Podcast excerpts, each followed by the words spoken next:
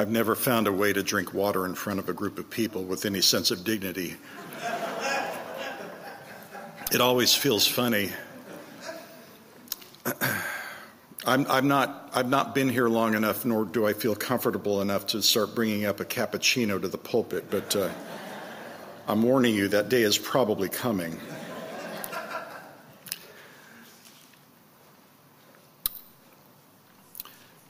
Brethren, we have been embarking in the remarkable privilege of studying and examining the subject of grace.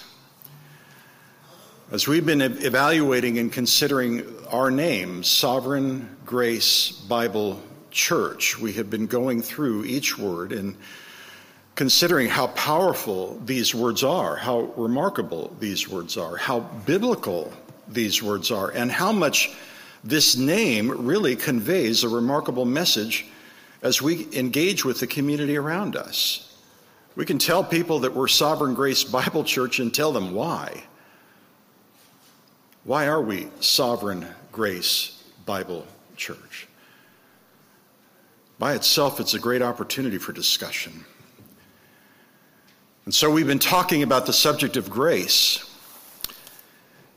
And to do so, we've been looking at and have been focusing on Ephesians 2 and Obviously, there are many other sections of Scripture that we could, be, could have been consulting, but, but here I think that we have a remarkable description of and teaching regarding the subject of grace, where the Apostle Paul, after describing our depravity as the children of wrath, he then comes to that remarkable adversative where he says, But God, being rich in mercy, because of his great love with which he loved us, even when we were dead in our transgressions, made us alive together with Christ.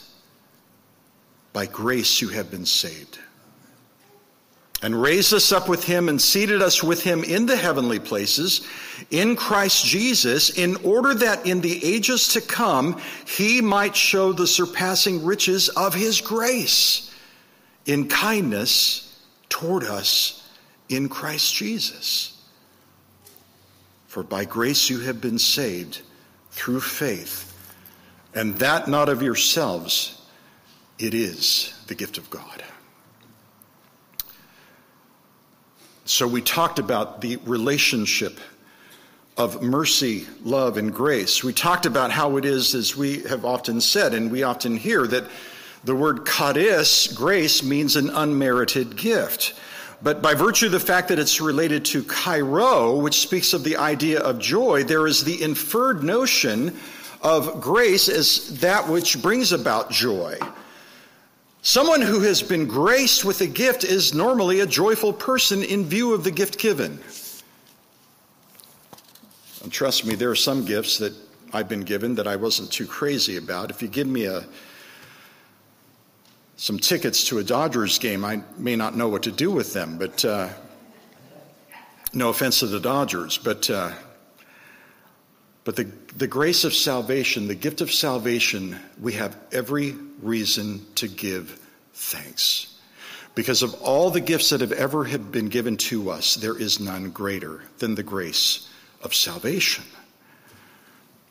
And so it is that we talked about this relationship of the words mercy, love, and grace. We talked about how it is that God's love is an outflow of His mercy, and that therefore, when you take all these components together, clearly grace is a gift that we could never merit. And then we talked about, last time, we talked about the humility of our, our confession in view of these truths. Since it is a gift that is give, given to us by God, that it is not of ourselves, it is a gift of God. And then he says in verse 9, not as a result of works that no one should boast. Here again, we come to a very important concept. The children of God don't go around and say, Oh, look at me. I'm so wonderful. Look at all the things that I'm doing. Look at all the, uh, such that they're taking this, all this in and absorbing this as, as being their own doing. Those who are the children of God, if they ever do anything that is good and that bears fruit of any kind, we must give glory to God. Everything else is ours. but this is our joy. As a child of God, we understand that any good that we do, it is ultimately from the Lord. And so all of this annihilates and destroys any notion of boasting.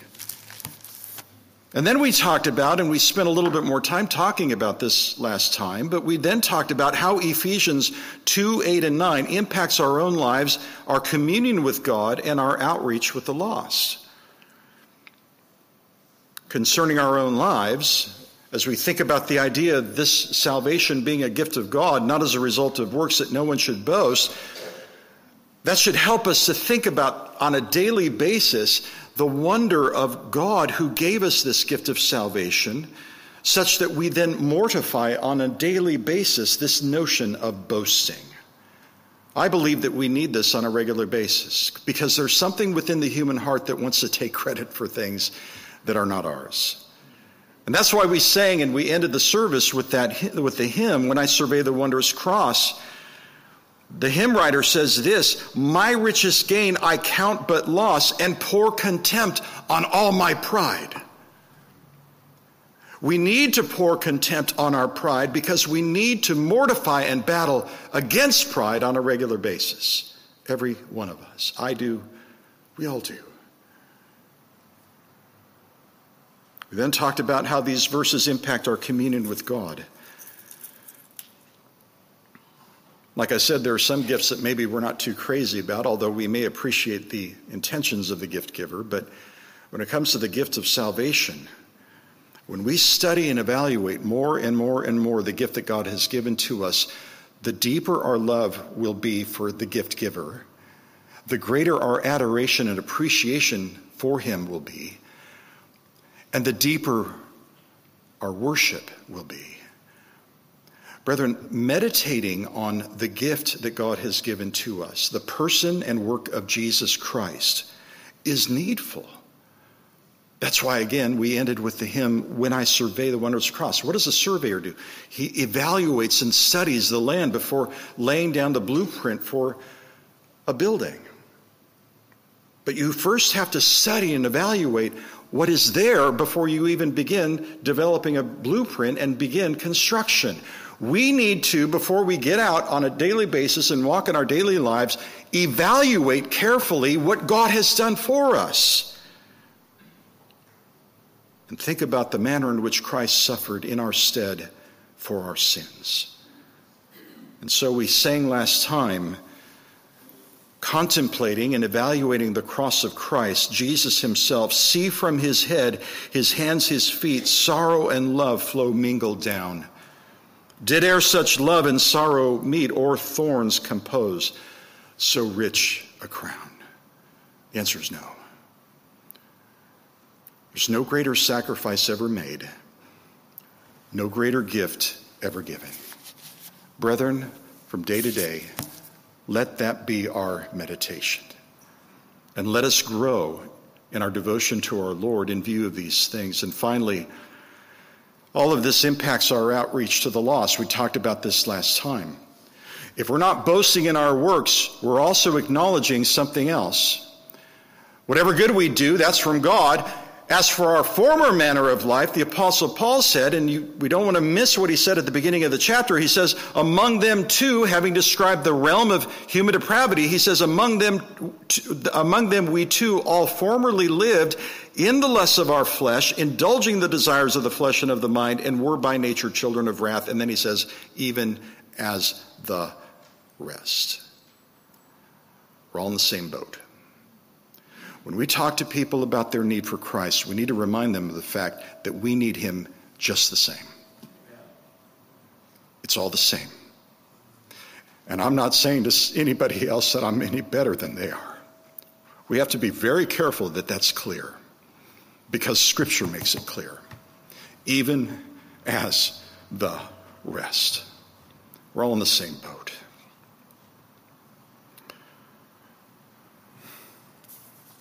By the way, as you're getting to know me, by the way, it's not about me, but I want you to understand why am I leading with hymns at the end of the services? It's certainly not because I'm God's gift to the world for singing. You already know that. I'm doing that because I want to strengthen our connection and tie between the scriptures and what we sing. As we sing various psalms and hymns and spiritual songs, we need to think about those that actually elevate and exalt God, and the rest um, we can leave aside. And that's a careful process that has to be done. It's, it's an important aspect of my ministry to you here and as we worship the Lord together. But I do believe that it's a key aspect of our life and ministry as a church to think about everything that we say and do and sing. Now, where we've been, I've mentioned here already, but where are we going? Well, the next verse, that's where we're going. Verse 10. Paul says this in verse 10 For we are his workmanship, created in Christ Jesus for good works, which God prepared beforehand so that we would walk in them. You know, it's remarkable when you think about it. Now, Paul is talking about works, and he was just saying that we're not saved by works. Clearly, he's saying that. But now he's saying to the saved, to the redeemed, you've been redeemed in order to render the fruit of works. We've got to get this straight. We've got to get this right. We need to make sure that we're not getting the cart before the horse, as the expression goes. Paul mentioned our former walk. By the way, this is the first time that he uses the word walk in the entire epistle. He mentioned it at the beginning of the chapter where, where, he said, You were dead in your trespasses and sins in which you formerly walked. What is the word walk talking about? He's talking about, and this word is used basically to describe the manner or conduct of life of an individual. And so he's saying, let's go back into time dear saints at Ephesus, and let's look at what you were doing. How were you walking? Well, you were walking lockstep and marching to the beat of the satanic drummer of this world, and that's where you were. That was your walk. Now he's saying, but you were redeemed. God, out of his mercy, his love, and his grace, he redeemed you, and he's given you a new walk. He's given us good works. He's foreordained and established good works that we would walk in them.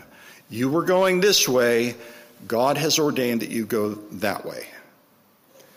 In a sense, if I may suggest an imperfect analogy, and all human analogies are imperfect, but in a sense, Ephesians 2:10 is like a bridge we were over there on the bad side of the equation, on the bad side of the road. The bridge of salvation, God ordained, He created, He established. Why? To what end? So that we would traverse that bridge and go the other direction. A direction in which we are following our Lord and walking after Him, not this world. And all of this is ordained of God. All of this was designed by Him, created by Him and it is all for His ultimate glory. And so this morning, we're going to be talking about this beautiful and glorious bridge, this bridge of salvation, and the very purpose for which this bridge was designed and made. And so, first of all, we're going to consider is the text. I'm just following the text this is what I endeavor to do whenever I'm preaching out of the Bible. I'm just following the text. The first thing we need to think about is what Paul is teaching us, and that is the question who designed this bridge? Who designed this bridge? Well, it is obviously the Lord, but we need to think about the manner in which it was designed to better appreciate what God has done in establishing this bridge of salvation. Then we need to think about how and when it was designed, how and when it was designed. We know that God designed it, but we need to think about how and when it was designed. It was created in Christ Jesus, the good works that He ordained, and it says that God prepared these beforehand. He prepared these beforehand. And then finally, we need to consider the very purpose that this bridge serves. Why have we been uh, made to traverse this bridge, to cross over from our evil walk to a walk of good works? Well, the ultimate chief end of everything here is God's glory, which we've already been talking about. But following the text, we'll talk about that finally at the end. But let's go to the beginning of verse 10 here, and let's think about who it is that designed this bridge and consider some of the implications of what is stipulated here in this verse.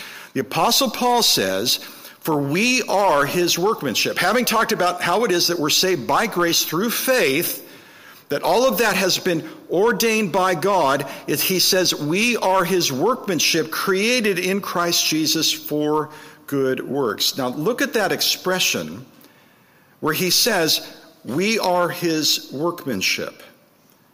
We are his workmanship. Underline or just highlight or just keep in mind that word workmanship. That word, that English word, represents the Greek word poema. Poema. Now, poema is a word that is commonly used in the New Testament and the Greek translation of the Old Testament simply to speak of the idea of any kind of creation. And particularly, it's typically used to speak of God's act of creation both in, in a cosmological sense as well as a redemptive sense. The Hebrew word asa, which we see repeatedly in the creation narrative, also appears in Exodus chapter 20 and verse 11, where the Lord, where it says that, for in six days the Lord made, or asa, and in the Septuagint, the word poieo is used. The, the, the, Lord made the heavens and the earth, the sea, and all that is in them, and rested on the seventh day. Therefore, the Lord blessed the Sabbath and made it holy. God made it all. There are lots of words that speak of God's work of creation. And many of these same words are used both with respect to the creation of the heavens and the earth, and also with respect to God's creation of life within us, his redemption of us. With respect to cosmological creation, we know and understand that God creates the heavens and the earth for an ultimate purpose. It is ultimately for His glory. The heavens are telling of the glory of God, and their expanse is declaring the work of his hands. Day to day pours forth speech, and night to night reveals knowledge. Look up in the heavens, you see that not a single star is missing. And what are you seeing? You're seeing the silent message of the fact that God made these things, and they display continually his power, his might, and his wisdom. But we must also understand that the very God who made all of these things redeems sinners and makes them his own possession. And that is a remarkable miracle. And our salvation, as Paul has already told us, has already taught us, our salvation is designed, it was established so that in the ages to come, He, God, might show the surpassing riches of His grace in kindness toward us in Christ Jesus. Here again, he is displaying his glory through his redeemed people. So, in both cases, when we talk about the creative work of God, whether we're talking about cosmological creation or redemptive creation, it's all from God. It's all by his omnipotent power. But there's a bit of a distinction between the two. When we look in the heavens, what are we seeing? Psalm 19 calls it a, a silent sermon. Day to day pours forth speech, and night to night reveals knowledge. There is no speech, nor are there words. Their voice is not heard. I've, I know that some astronomers have recorded the sound of like quasars and various objects in the sky, but these are things that we audibly can't hear. The, the concept is you look in the night sky and it's, it's quiet. It's part of the beauty of a silent night. It's just looking in the night sky and just enjoying the silence if you're not in the city anyway, and seeing this beautiful array of the heavenly hosts. He made it all. And it's a message that silently conveys the wisdom and power of God. But, brethren, we have been redeemed as the people of God, not to be silent, but to walk, conduct ourselves, and speak the glory of God, to talk to others about the glory of God to speak to one another in psalms and hymns and spiritual songs, singing and making melody with our heart to the Lord, always giving thanks for all things in the name of our Lord, Jesus Christ to God, even the Father. That's our privilege is to walk, conduct ourselves, and use our mouths so that God is glorified. By the way, there's a reverse side to that principle. Paul spends an awful lot of time, and all of Scripture spends a lot of time renouncing the use of our mouths for destruction, gossip, slander, being a talebearer. No, we've been redeemed to use our mouths to glorify God, to walk in a manner that honors and glorifies Him. And this is our privilege.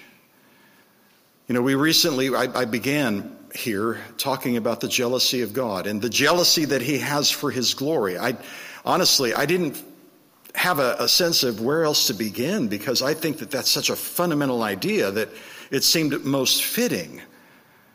God is jealous about his glory, and so why the heavens and the earth? Well, because they do in fact convey his glory. Why does he redeem us? It is because he is a glorious God and he delights in displaying his glory. And so he's rightly jealous to receive the glory for the heavens and the earth, and he's rightly jealous for to receive the glory that is due to him in view of his redemption among his people. We, listen to those words again, we are his workmanship, poema. Let me uh, introduce you to a, an illustration that's somewhat inherent in that word. The word poem is derived from the Greek word poema, and it kind of illustrates what we're talking about. A poet creates a poem. And what is a poem? Well, a poem isn't just any literary uh, prose or composition. It is a carefully crafted literary work that is structured, usually metrical in nature, and formulates various thoughts, ideas, and feelings from the author. You can think of it in those terms. We are his workmanship. We are God's poem. He is writing and crafting a poem through his people. Why? So that it would be about us no, so that people would see a changed life whereby beforehand we walked according to the course of this world, but now we walk after and follow our Redeemer. And as people read that poem, our prayer should be that they would ask us about the poet.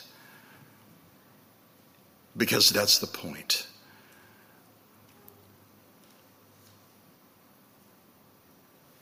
Paul's already established the fact, and I've already stipulated it, but again, why is he doing all this? In order that in the ages to come he might show the surpassing riches of grace in kindness toward us in Christ Jesus. That's the point.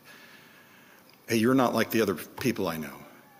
You know, I see that you don't do this and you don't do that, or you do do these things, and what, why? Well, I'm just a, a good person, is never the answer if you're a child of God. The answer is I'm his workmanship. He's writing his poem.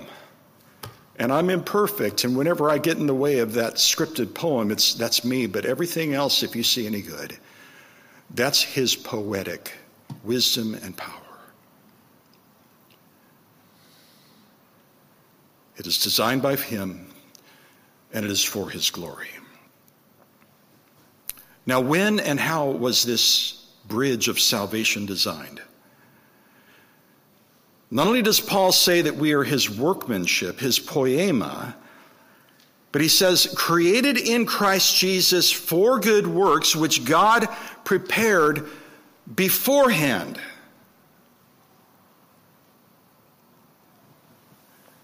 He prepared these things beforehand.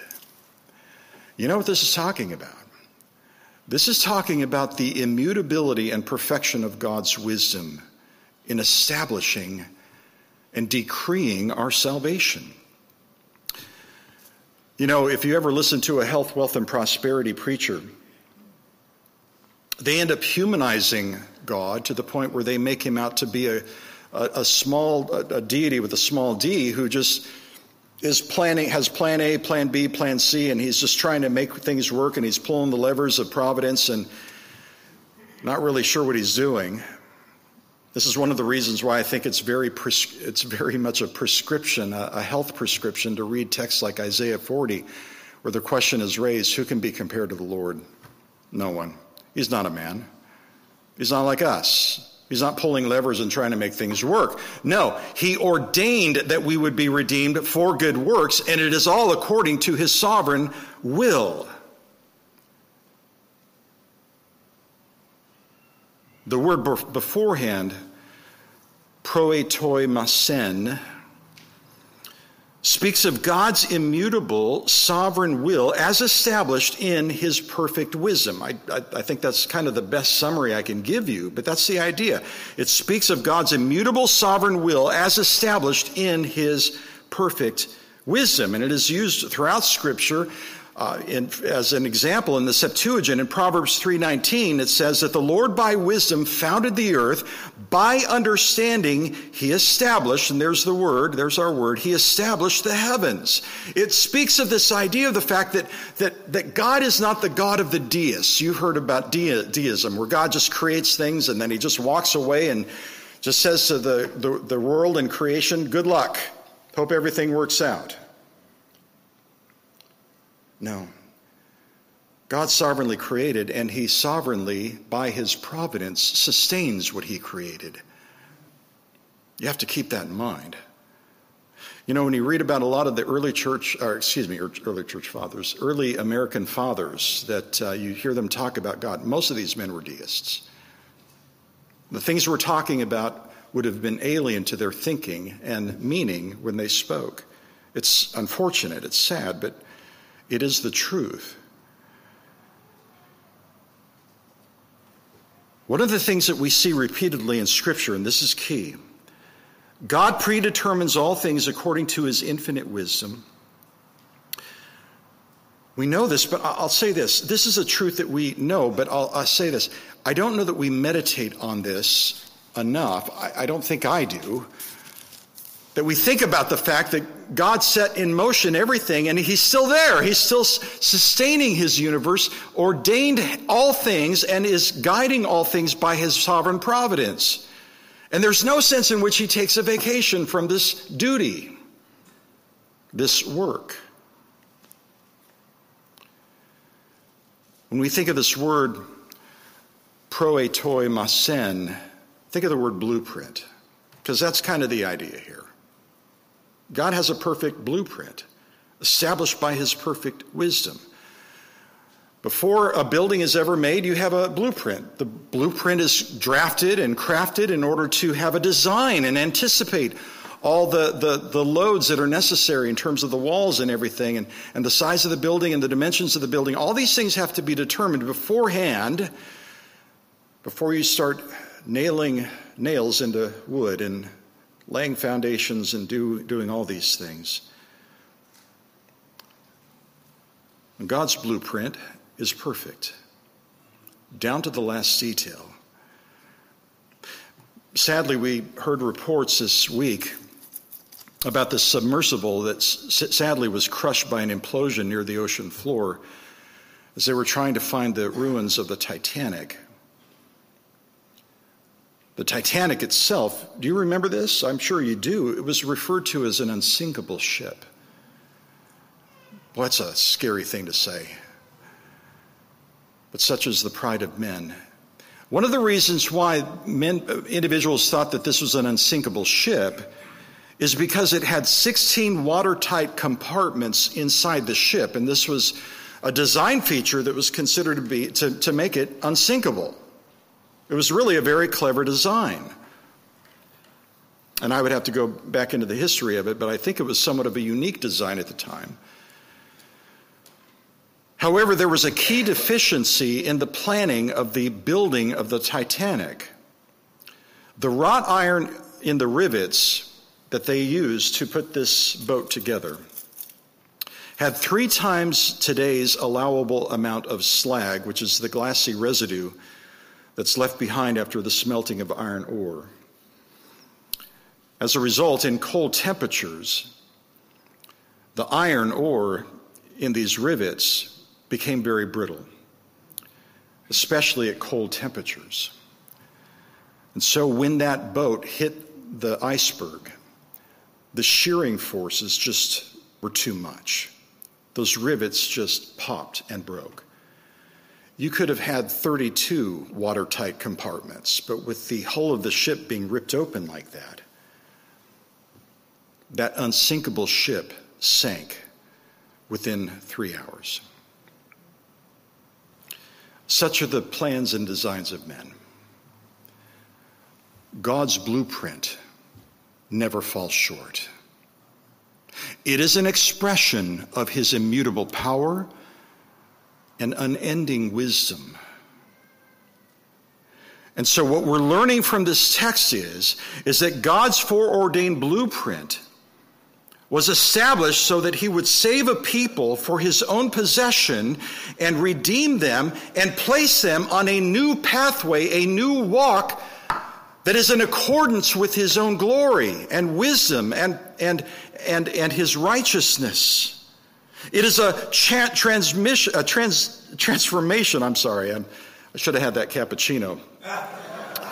It is a tra- transformation from a walk of co belligerence with this world to a walk of righteousness, a walk of good works that were created in Christ Jesus. Now, think about that word created. The works that God has ordained, they were created in Christ Jesus. Here again, this is another term that is used to speak of the idea of God's work of creation. It is used oftentimes to speak of cosmological creation, the creation of the heavens and the earth. It is also used to speak of the idea of God creating in us life and transformation. I think one of the simplest ways to understand what we're talking about here, when we talk about good works that were created in Christ Jesus, uh, is this idea of the fact that, that we're, we're created to be imitators and followers of Christ. So, so, in other words, the works that we're now doing are along the pathway where our Savior is leading before us as our Good Shepherd. That's the new life. The life that we're living is one that is trailing behind Christ. And I think the simplest way to think of what we're talking about when we talk about these good works that were created in Christ Jesus is this Jesus said, What? My sheep hear my voice, and they do what? And they follow me. That's pretty simple, isn't it? But that simple and beautiful statement, I think, summarizes what we're talking about. God has placed us on a narrow pathway. It is the narrow pathway of our Lord and Savior Jesus Christ. He's our good shepherd. He's leading us. He's given us ears to hear the voice of the good shepherd. And it is now our joy and delight, rather than to resist him in enmity, but to follow him and to do so as willing servants. And why is all this true? It is true because, as the Apostle Paul says, if anyone is in Christ, he is a here he uses the word ktizo, same word that we're talking about here in Ephesians 2.10. If anyone is in Christ, he is a kaine ktisis, a new creature. The old things have passed away. That old path is gone. New things have come. This is God's work. It's his doing, and that's why it's all to his glory. Matthew Henry, Matthew Henry is therefore right when he says, God in his new creation has designed and prepared us for good works, created unto good works with a design that we should be fruitful in them. All these things were created beforehand. All these things were foreordained by the perfect knowledge and decree of God. Paul began, by the way, with this very idea.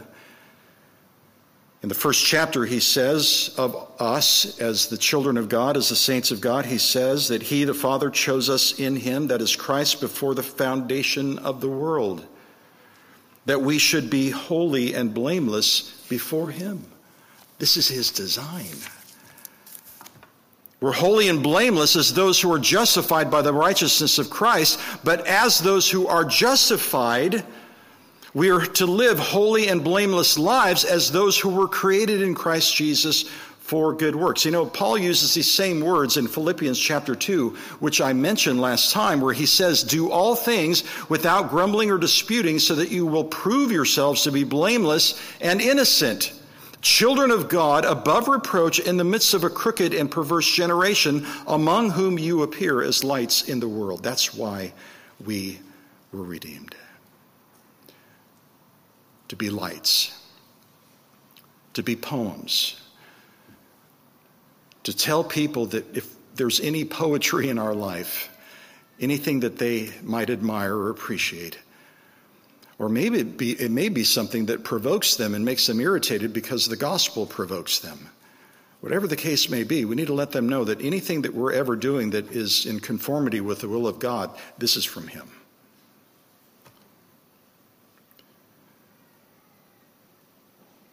Regarding Ephesians 2:10, Calvin rightly says, "Holiness, purity, and every excellence that is found among men are the fruit of election, not its cause." It's not that God was looking through the quarter of time and saying, oh, that one will work out. I like that guy.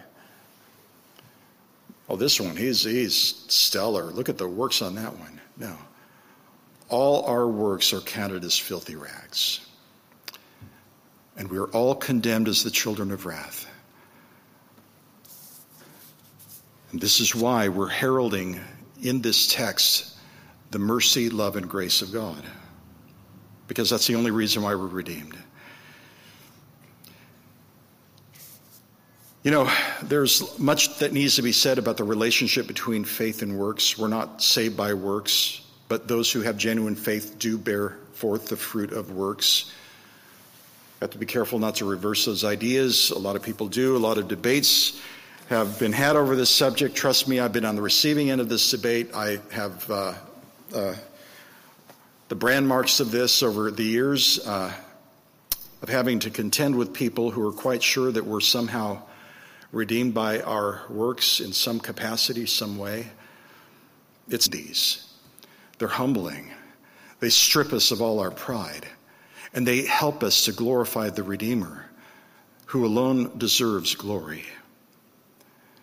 But this is God's purpose to redeem his people for, to the end that they would give him glory by means of good works. We are his workmanship created in Christ Jesus for good works, which God prepared beforehand so that we would walk in them.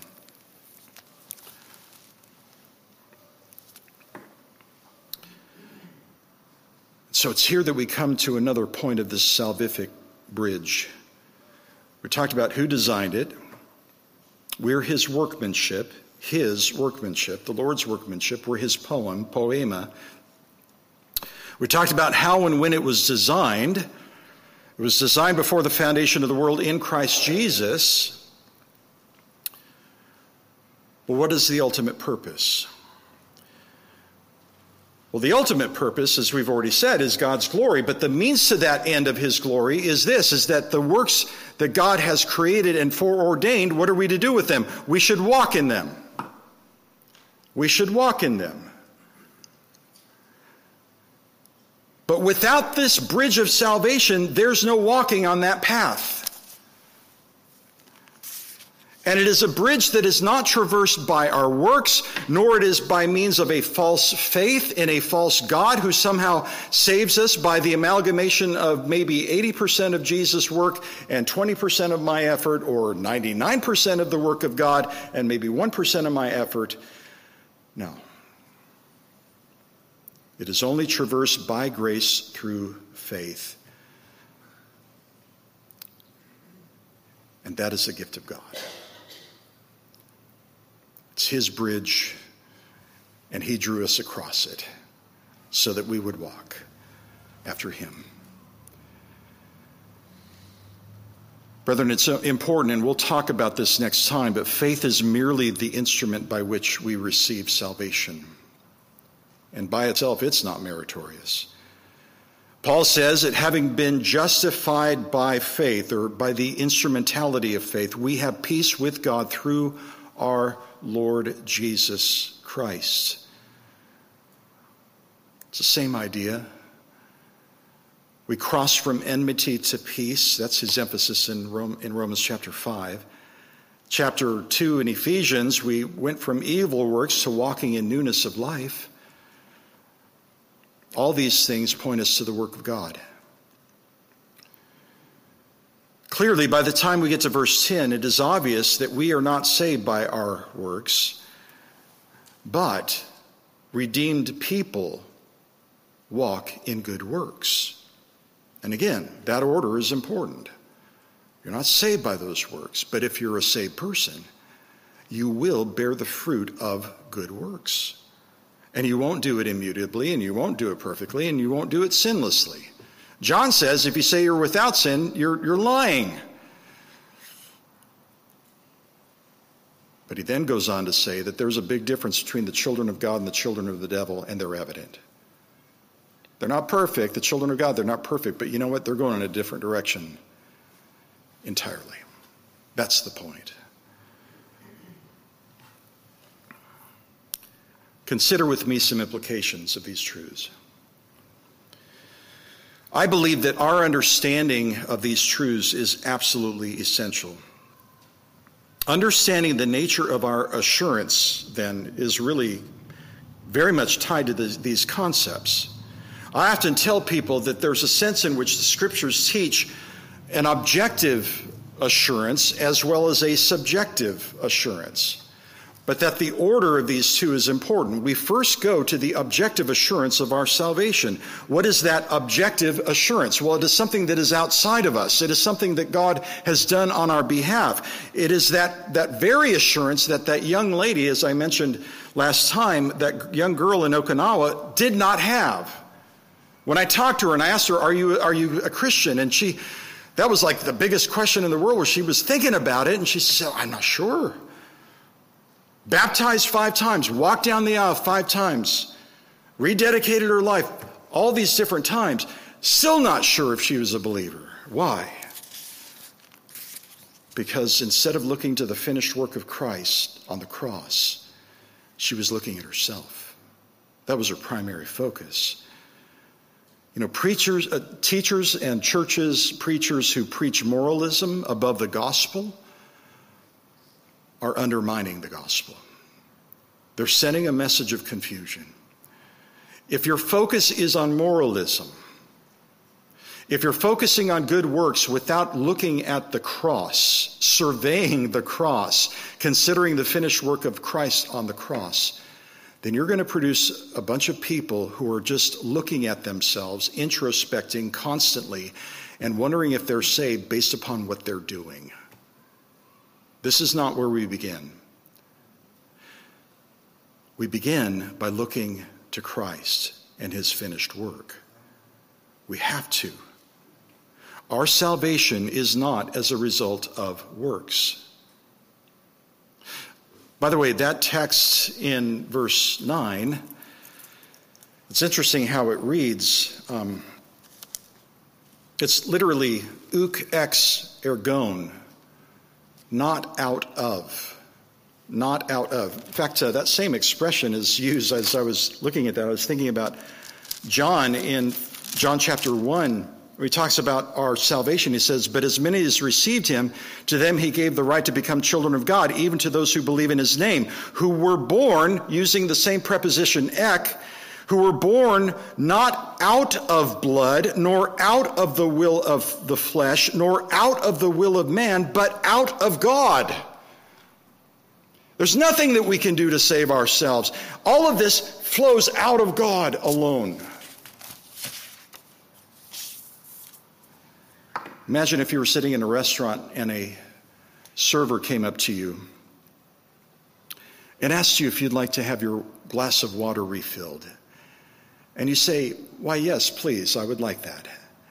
And then they take this large empty pitcher and they start moving it towards your glass, going through the motions and tipping the pitcher and pouring absolutely nothing into your glass. I think in that moment you would think to yourself, what is wrong with this poor soul? They're pouring nothing into my glass and they don't seem to understand that. You might think that there might be something wrong with this person. That's kind of how humanity is we tend to think that we can pour into the cup of our salvation and add to it. The reality is, there's nothing we can add, no merit that we can establish whatsoever. In fact, the only merit that we possess is that which condemns us if we're looking to our own works apart from Him. Again, our righteousness are as filthy rags. That's objective assurance. We need to look to the finished work of Christ. Go there first and establish our sure, sure, foundation of assurance in Him. But then we come to the subjective assurance that Scripture repeatedly speaks of, and where we're called to examine our lives and evaluate whether or not we're actually practicing righteousness or walking in a manner whereby we're actually following Christ. John says, if you know that he is righteous, you know that everyone who also practices righteousness literally has been begotten out of him. Why does this person walk in this way and walk in this path and follow in these good works? Well, it's because of him. Paul says, all who are being led by the Holy by the Spirit of God are the sons of God, where he enjoins people to consider the deeds of the flesh versus the deeds of the Spirit. We have to evaluate these things. And James confronts false believers and says, What use is it, my brethren, if someone says he has faith, but he has no works? Can that faith save him? In other words, he's saying, listen, if somebody is taught, running around saying, I'm a believer, I'm a believer, I'm a believer, and there's no fruit on the tree, he's saying, is that person really saved? Is it really the case that that person has had and currently has genuine faith? A lot of controversy, unnecessary and unneeded controversy, has swirled around what James is teaching versus what we've been studying in Ephesians 2, and all of it is just simply unnecessary. You just have two different perspectives of the same subject. All that James is doing, he's asking the question the man who has no good works, did he ever traverse the bridge of salvation by grace through faith? Can it really be that that person has been brought across that bridge of salvation such that their profession of faith matches what they actually possess? And his answer is no. They went out from us so that it would so that it might be known that they never were of us.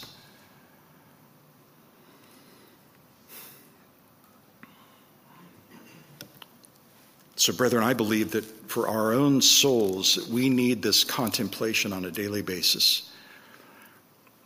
It is transformative, transformative for us to contemplate these things from day to day. And finally, the very the very reality of what we've been looking at, the ultimate and chief end to which all these things point, as we have said time and again, is the glory of God. As we contemplate our lives, we must ask if we are becoming more and more of a poem, a poem that gives glory to God, a poem which reveals the very attributes of God His love, His mercy, His grace, We who confess that we have been redeemed by grace, are we gracious to others?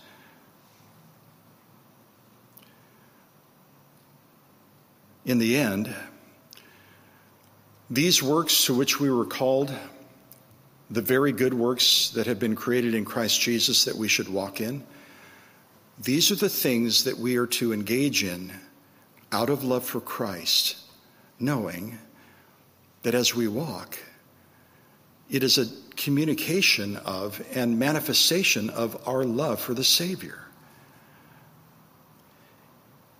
He who has my commandments, listen to this.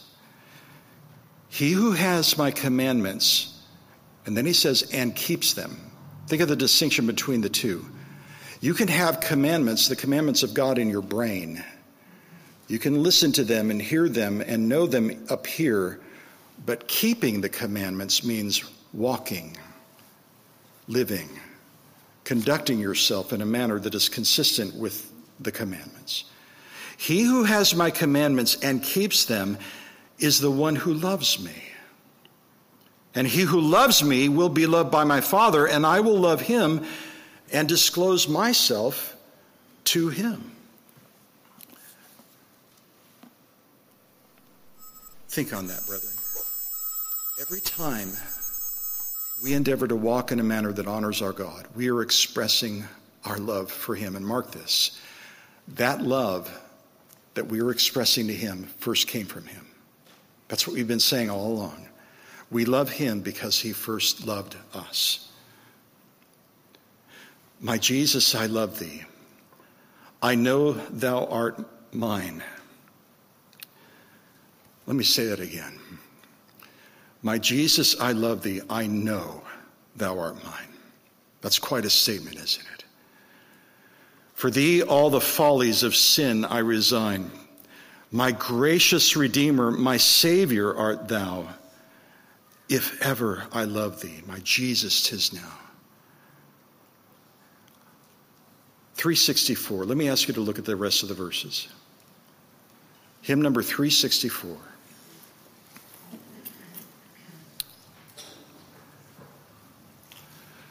Verse 2 I love thee because thou hast first loved me and purchased my pardon on Calvary's tree. I love thee for wearing the thorns on thy brow. If ever I love thee, my Jesus, tis now. I love thee in life, I'll love thee in death, and praise thee as long as thou lendest me breath. I love that, lendest me breath. The breath you're enjoying right now was not owed to you nor to me. God is giving it to you. And say when the death dew lies cold on my brow, if ever I love thee, my Jesus, tis now. And then the great ending in mansions of glory and endless delight, I'll ever adore thee in heaven so bright. I'll sing with the glittering crown on my brow, if ever I love thee. My Jesus says now. Are you prepared to sing this hymn? Then let's do that. Let's stand together. Let's stand together and sing this to the Lord. And the last verse, we're going to sing a cappella.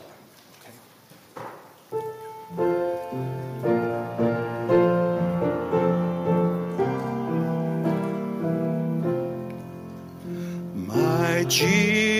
Jesus, I love thee. I know thou art mine.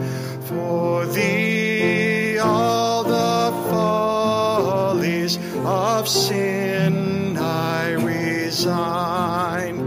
My gracious Redeemer, my Savior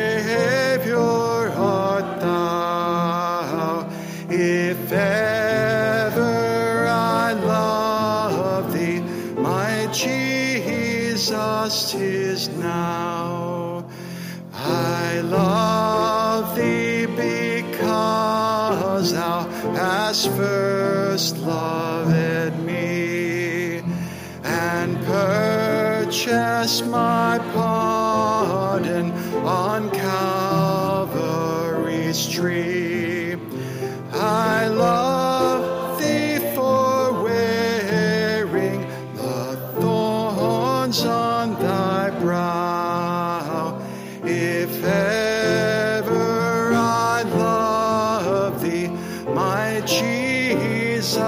Tis now. I love thee in life, I will love thee in death, and praise thee as long as thou lendest me breath. I'll say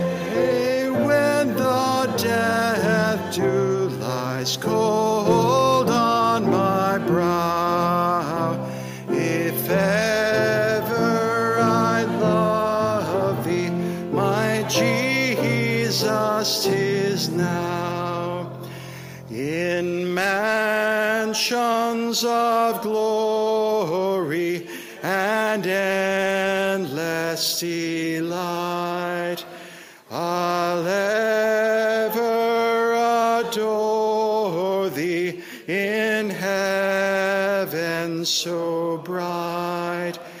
I'll sing with the glittering crown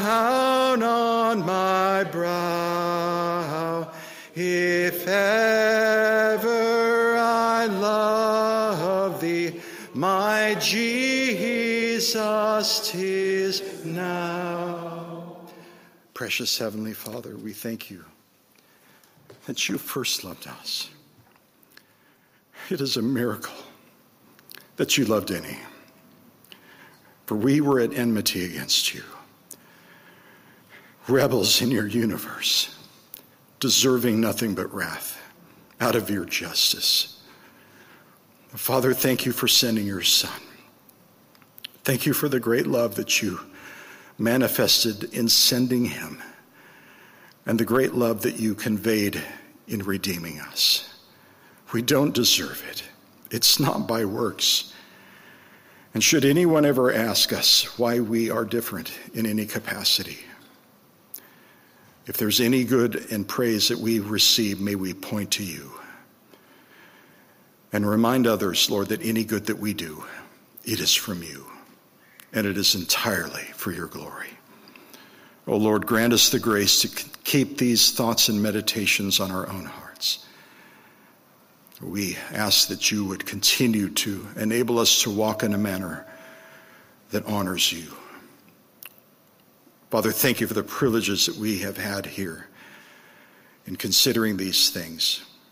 We now ask that you would bless our time of fellowship, the meal itself. May everything be done for your glory. We ask it all in the fair and precious name of the Lord Jesus Christ. Amen. Now, to him who is able to keep you from stumbling and make you stand in the presence of his glory, blameless, blameless, with great joy. To the only God, our Savior, through Jesus Christ our Lord, be glory, majesty, dominion, and authority before all time and now and forever.